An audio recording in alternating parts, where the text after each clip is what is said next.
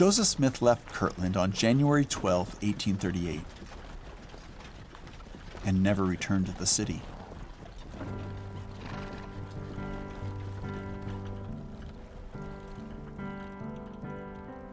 But Latter day Saints had a continued presence there, and the house of the Lord remained the city's most prominent building and a place for church members to meet and to worship God.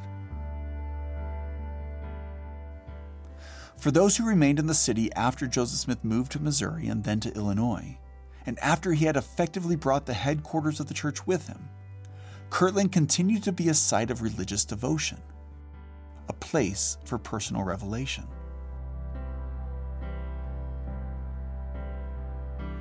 Yet the city had changed, and Latter day Saints were faced with new obstacles, particularly financial and legal challenges. These challenges included the use and ownership of the temple. We'll talk about those challenges, about life in the city without the prophet, in this episode of Kirtland, City of Revelation, a Joseph Smith Papers podcast. I'm your host, Spencer McBride.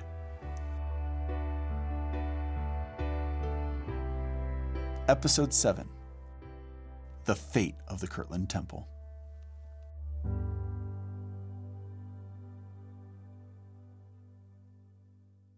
The months that followed Joseph Smith moving to Missouri were naturally a period of transition for residents of Kirtland, particularly for church members there.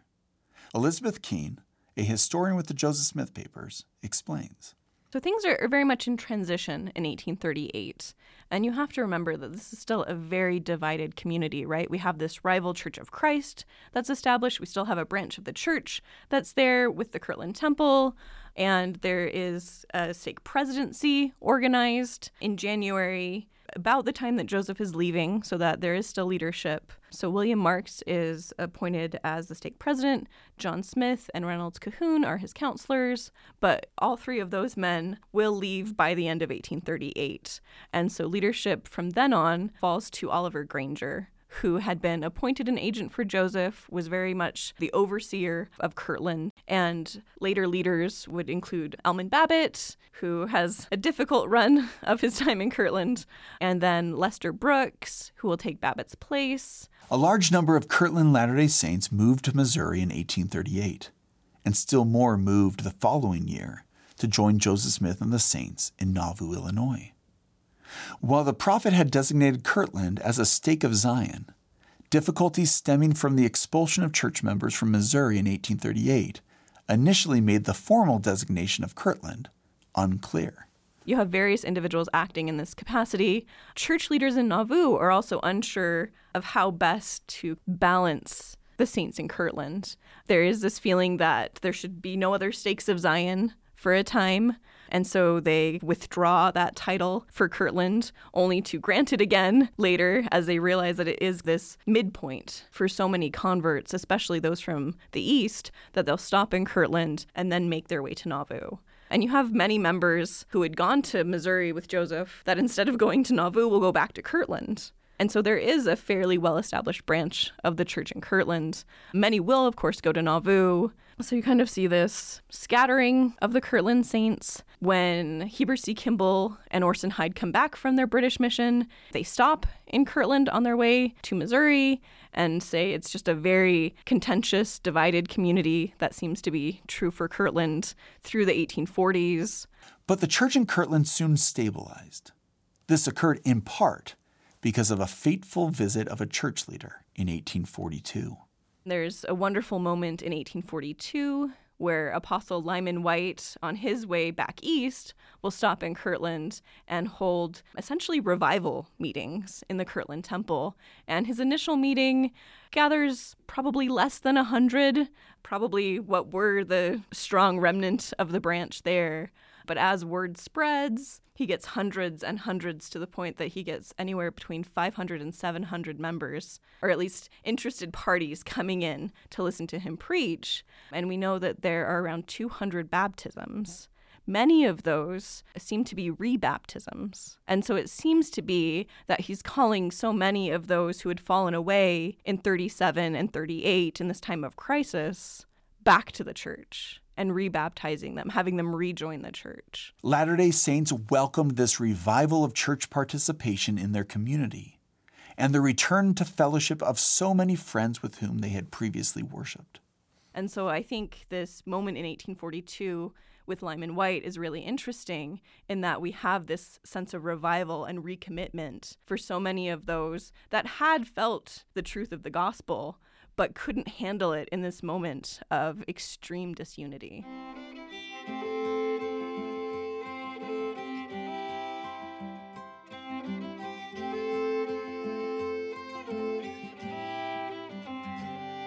As for Joseph Smith, his relocation to Missouri and then to Illinois did not sever his connections to Kirtland and its surrounding communities. He continued to communicate with the Ohio Saints, and he still held property in the area, and he had outstanding debts there as well. To help him manage this work, he employed agents, a practice he started even before leaving for Missouri. So Joseph establishes agents starting in 1836. There had been some specific agents who had acted on the church's behalf earlier, but it's really in 36 and 37 that Joseph feels the need for financial agents to act for him. And agents were a common need across the 19th century world. You can't be everywhere signing all the papers you need to, conducting all the business you need to. And so you essentially give someone else the right to act in your stead. That's what a financial agent is doing. So Joseph appoints William Marks and Oliver Granger in 37 to act on his behalf. William Marks is holding land for the church largely, and Oliver Granger is settling church debts. Marks, of course, becomes the next stake president of Kirtland before he leaves in 1838. And Oliver Granger, although he comes back and forth between Ohio and Illinois, will mainly live in Ohio. But throughout 38, especially, he's trying to settle local debts with Painesville merchants. And we have many letters written by these merchants praising him and praising Joseph and Sidney for fulfilling their debts, meeting their financial obligations. Elizabeth explained to me that Joseph Smith's sustained efforts to pay his outstanding debts, as demonstrated by historical records, is an important point in a sometimes fraught historical discussion. There's often this trope that we see, both in Joseph's lifetime and still to this day, from antagonistic parties, that one of the reasons that Joseph fled from Ohio was to escape his debts. And that simply is not true. He did everything he could to repay those debts. And part of that is establishing these financial agents. And so we have letters attesting to Oliver Granger's dutiful actions as an agent and Joseph's own honesty in repaying these debts. Of course, these local debts were a lot easier to settle than these large scale debts in New York, which were tied to the temple and those are tens of thousands of dollars of debt, and therefore harder to repay, harder to settle. And Granger works for the rest of his life to settle these debts. He passes away in 1841, but spends the remainder of his life acting on the church's behalf, trying to make good trying to come up with compromises that will work for these merchants, often offering to exchange land Often, saints in the East would give their property in the East to an agent that they could then use to give to wholesale merchants or to sell. And then those members would be granted land in Missouri or Illinois, wherever the church held land at that time. And so this transfer gave the church resources to then be able to sell or barter in other areas. And so that's mainly what Granger is doing. Unfortunately, Granger passes away rather suddenly, and he hadn't kept very good records. And his son, Gilbert Granger, inherits access to these agent records of the church, is very antagonistic to Joseph, and will not give these back. The inability to access Granger's records made the work of his successor, Almon Babbitt, acutely more difficult, and he struggled in this role. And so Joseph does not know what Granger has done. He doesn't know who he's paid, what compromises he's made, what agreements he's promised.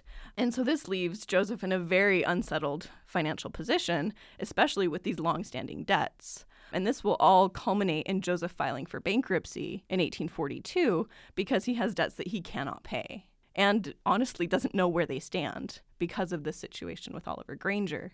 After Granger, Almon Babbitt will act as an agent for Joseph in Ohio for a time. His will be revoked because Joseph does not like how he is conducting business. The next person to step into the role of agent for Joseph Smith in Ohio and in neighboring states was a man named Reuben McBride, who had moved to Kirtland within two years of his baptism in New York in 1834. McBride continued in his role as agent into the years 1843 and 1844 and found that he had to be especially watchful of Smith's property and the property of the church in Ohio to guard it against those who wished to take advantage of Smith residing outside the state. There's one incident that is particularly telling on this point. It had to do with the actions of a former church member named Joseph Coe. Historian Christian Heimburger of the Joseph Smith Papers explains. Church member Joseph Coe was one of the three investors, along with Joseph Smith and S. Andrews, who purchased the Egyptian mummies and papyrus in 1835. In 1837, Coe was one of more than three dozen church members who were excommunicated for dissent. Coe remained in Kirtland while Joseph Smith and a majority of the Latter day Saints migrated west. But this did not end Coe's connection to Joseph Smith. In 1842, Coe began renting Joseph Smith's farm in Kirtland, and he apparently failed to pay the full rent as well as the property tax. And in early 1844, Joseph Smith's financial agent, Reuben McBride, informed Joseph that the farm was liable to be seized and auctioned off. Now, for his part, Coe insisted that Joseph Smith still owed him money for the purchase of the Egyptian mummies, and he wrote a letter to Joseph in early 1844 proposing to excuse the debt in exchange for Smith's farm in Kirtland.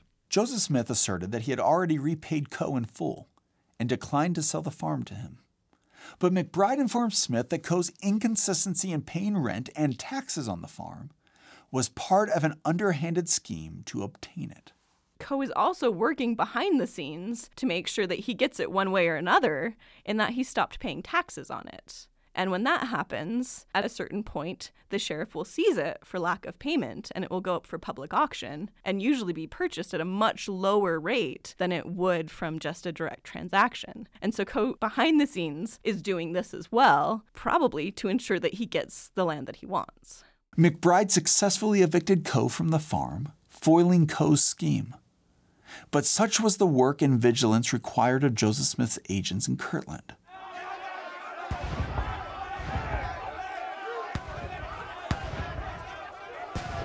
Just months later, in June 1844, a mob murdered Joseph Smith and his brother Hyrum. The saints everywhere, including those in Kirtland, were devastated. They mourned the loss of Joseph, their prophet, and of Hyrum, the church's patriarch. Yet, the work of the church went on, and that included the work of agents such as McBride. Eventually, in the wake of the martyrdom of Joseph Smith, the majority of church members made the trek to what became known as Utah, following Brigham Young. This included many of the saints who were living in Kirtland.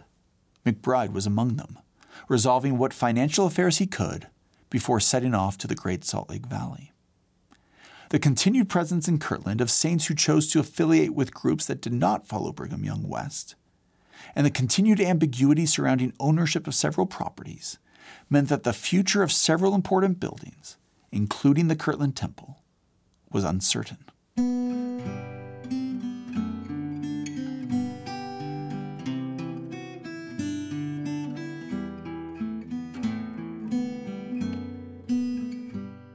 Better understand the history of the Kirtland Temple after 1846, I spoke with David Howlett, a visiting assistant professor of religion at Smith College and a world historian for the Community of Christ. After 1844, a variety of Latter day Saint groups would meet in the temple. Maybe it could be several times a year, maybe more than that. And those groups, while not necessarily legally the owners of the temple, were people who were caring for the temple. Maybe not always physically caring for it in this way what they would hope they could because they didn't necessarily have a lot of funds to do that, but they cared emotionally for the temple for sure. Who were these groups meeting in the temple? There was a group under Zadok Brooks by the time we're getting into the 1850s that's meeting there. Very small group. We're talking about seven people. One of those seven is one of the three witnesses, Martin Harris, who is a supporter at the time of Zadok Brooks. You have a group under These are little known names, maybe James Colin Brewster, who was meeting in there. You have other groups that are in there at one point, and I think it'd be in 46. There is a meeting of some people who are loyal to the 12 that are there. In 1857, William Smith, Joseph Smith's sole surviving brother, launches a movement from Kirtland, hoping to be the leader of that movement. That movement falls apart by 1858. So uh, you have a variety of people then who are meeting there in the temple who again care for the temple emotionally, but oftentimes don't have the means to care for it physically. David explained that in 1862, a member of one of these groups tried to purchase the temple, but that it was a complicated transaction.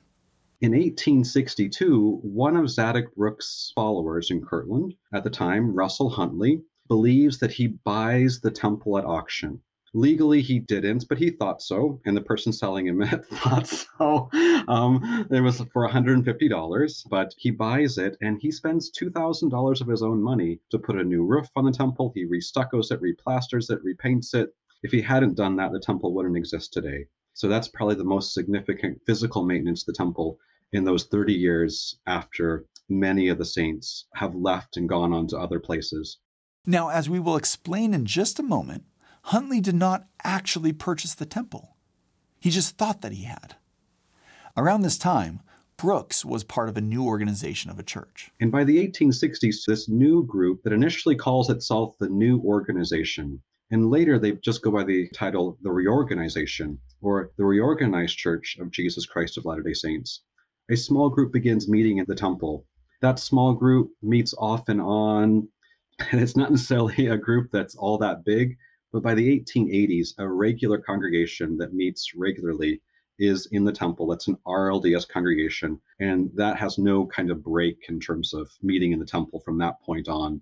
And they meet in that temple as basically what LDS would think of as a ward space. They meet in it as a meeting space until all the way into the 1950s, when that congregation moves across the street to a new building, which is now the current Community Christ Kirtland congregation. So for a very, very long time, it is a meeting place. There's a few other small uses in between that didn't last very long. The Western Reserve Teachers Seminary meets for a very short time for a one year, like a winter, in the Kirtland Temple for classes. They find that it's not a great meeting place because it's so big. It's really hard to heat. it's expensive to heat. And so they no longer then rent the space. But it's mainly used as a meeting space. Many have heard and repeated stories of the Kirtland Temple being used to house animals. I asked David about the circumstances that brought about such a use of the building and asked him to comment on the historical sources behind such stories. Now, there are stories, one by Joseph Smith III and one by a local Kirtland resident, that says that in this period of time in the 50s, that the temple's doors are sometimes open during the summer or during the day and then that free range livestock sometimes are wandering in. And one local resident, this is maybe 30 years after the fact, says something as to the effect of, and then sheep and hogs are penned in the basement. So that's probably the source of much later stories about the temple becoming like a stable for animals. These are kind of offhand remarks, but those are the these sources that at least we can point to to say where do those stories come from? if that is the case that that occasionally happens, it is also the case that any of those years where that is happening, people are meeting in the temple too to worship. So things are happening simultaneously if that is in fact true. Our conversation then turned back to the question of ownership of the temple. Why did Russell Huntley think that he had bought the temple? Who actually owned it? And how did it come to be owned by the Reorganized Church of Jesus Christ of Latter day Saints, a church now known as the Community of Christ? It's much easier in the 1840s to 1870s period talk about who is meeting in the temple rather than who is owning the temple. Because in fact legally the case about who owns the temple it's clouded. Because in the 1830s there are breaks in the chain of title. There is a clear break in the title in at least a couple places in the 1830s in that kind of like conveying the land back and forth one of those, for instance, is when you have the building being conveyed to Joseph Smith Jr. and Emma Smith. Is this them as individuals or trustee and trust for the church? Probably trustee and trust for the church. But again, you can say what's the intention, but somehow a court of law has to adjudicate what exactly is going on here. This complex story with Russell Huntley, who believes he buys the temple at auction, it is sold in relief of the late Joseph Smith Jr.'s debts. It's something schemed by Grandison Newell, who is a familiar face in Kirtland as a public enemy number one for the Saints in Kirtland. It's his scheme with an Ohio legislature to try to recover some debt. And basically, it's his business partner sells it to Russell Huntley for $150. David explained to me that what Huntley actually purchased was the land upon which the temple was built. But even amid this uncertainty, Huntley, believing he owned the temple itself, sold it to Joseph Smith III in 1873. Joseph Smith III was the oldest son of Joseph Smith Jr., and at that time served as the president of the reorganized church. And in the 1870s, he was saddled with tremendous debt. So he wants to sell the temple to the city of Kirtland as a public building. The city of Kirtland buys it, they think, and then they're like, whoa, whoa, whoa, this deed isn't all that legal. So that alerts Joseph III that maybe there's something cloudy in this. So this initiates an investigation by the RLDS presiding bishopric. man's Israel Rogers is his name. And he incorrectly thinks when he looks at the chain of title that clearly the church owns the building, not Joseph III. And so he says, and so who is the church? And so he and others begin to think about maybe they can initiate a lawsuit to get a court of law to declare themselves as the church and therefore owners of the temple. So Joseph Smith III pursued this plan. At the same time, the RLDS Church has written to a Lake County, Lake County is where Kirtland is, a Lake County, Ohio abstractor, and asked them about the chain of title.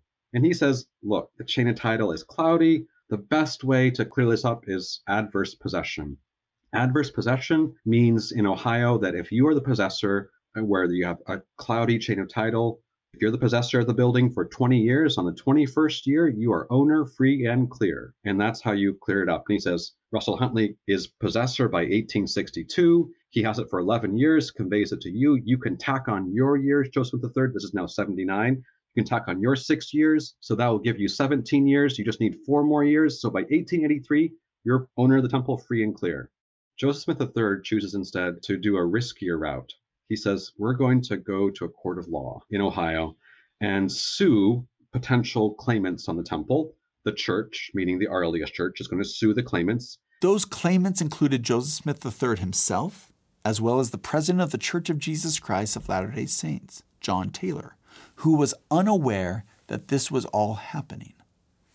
But the lawsuit was the riskier route and it did not work out the way that Joseph Smith III hoped it would. The RLDS Church sued for legal ownership of the temple in a local Ohio court. Judge Lyman Sherman heard the case and considered a finding of fact submitted by that church. He ultimately dismissed the case, finding that the RLDS Church could not sue as a plaintiff if it was not already in possession of the building. So the lawsuit became a dead end for Joseph Smith III. So the RLDS Church took the easier path to legal ownership that the county official had already advised, continuing to occupy the temple until the church could claim ownership by the law of adverse possession. This meant that by conservative estimations, depending on when one would count the start of the RLDS Church's possession of the temple, that church owned the temple by 1901. Yet, today, members of the Church of Jesus Christ of Latter day Saints the Community of Christ, and a host of other religious groups all treasure the historical and spiritual significance of the Kirtland Temple. David described the building to me as a shared sacred space. I asked him to elaborate on that. I think of the Kirtland Temple as a shared sacred space in the same way that I think about places across the world that multiple religious groups find significant. David explained that the sacred sites in Jerusalem can provide a useful example of shared sacred space. I think an easy analogy would be the Church of the Holy Sepulchre, where you have many Christians that aren't from the same group find the Church of the Holy Sepulchre significant. So, Catholic, various groups that are Orthodox as well find that as a very holy and sacred site. You probably know in Church of the Holy Sepulchre, people don't always get along at that place. It's famous for some fights among monks occasionally. But the reality is, most of the time, the groups that have interests in the Church of the Holy Sepulchre get along very well together and they find ways to cooperate together. So I think of the Kirtland Temple as something similar in that way, in the sense that multiple groups that don't have the same headquarters, that don't have the same kinds of lineages of priesthood, or they're different, they've spread in different ways, find it spiritually significant, but not for the same reasons, or from parallel reasons, or from related reasons. So that creates it as a shared sacred space in that sense. When I visit the Kirtland Temple, when I tour it and reflect on its spiritual and historic meaning for me, I cherish the mutual respect that exists at the site that allows people of different faiths to be there at the same time. So that other side, the cooperation, cooperation is really necessary. That cooperation between hosts and guests and cooperation between different religious groups then to be able to literally navigate a site together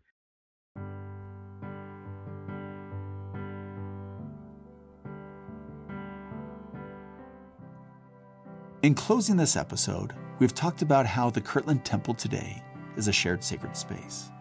It features prominently in the landscape of the city. Each year, tens of thousands of men, women, and children travel to Kirtland, not only to see the temple, but to visit the restored historic buildings throughout the city and to learn about the lives of the men and women who built their lives there, to hear about their troubles, and to be inspired by their faith. To these visitors, much of the city of Kirtland is sacred ground. But how did this come about? How did Kirtland become a destination for so many visitors each year? How did it become a formal historic site? We'll talk about that as well as the lasting legacy of Kirtland in church history in the next and final episode of Kirtland, City of Revelation a Joseph Smith Papers podcast.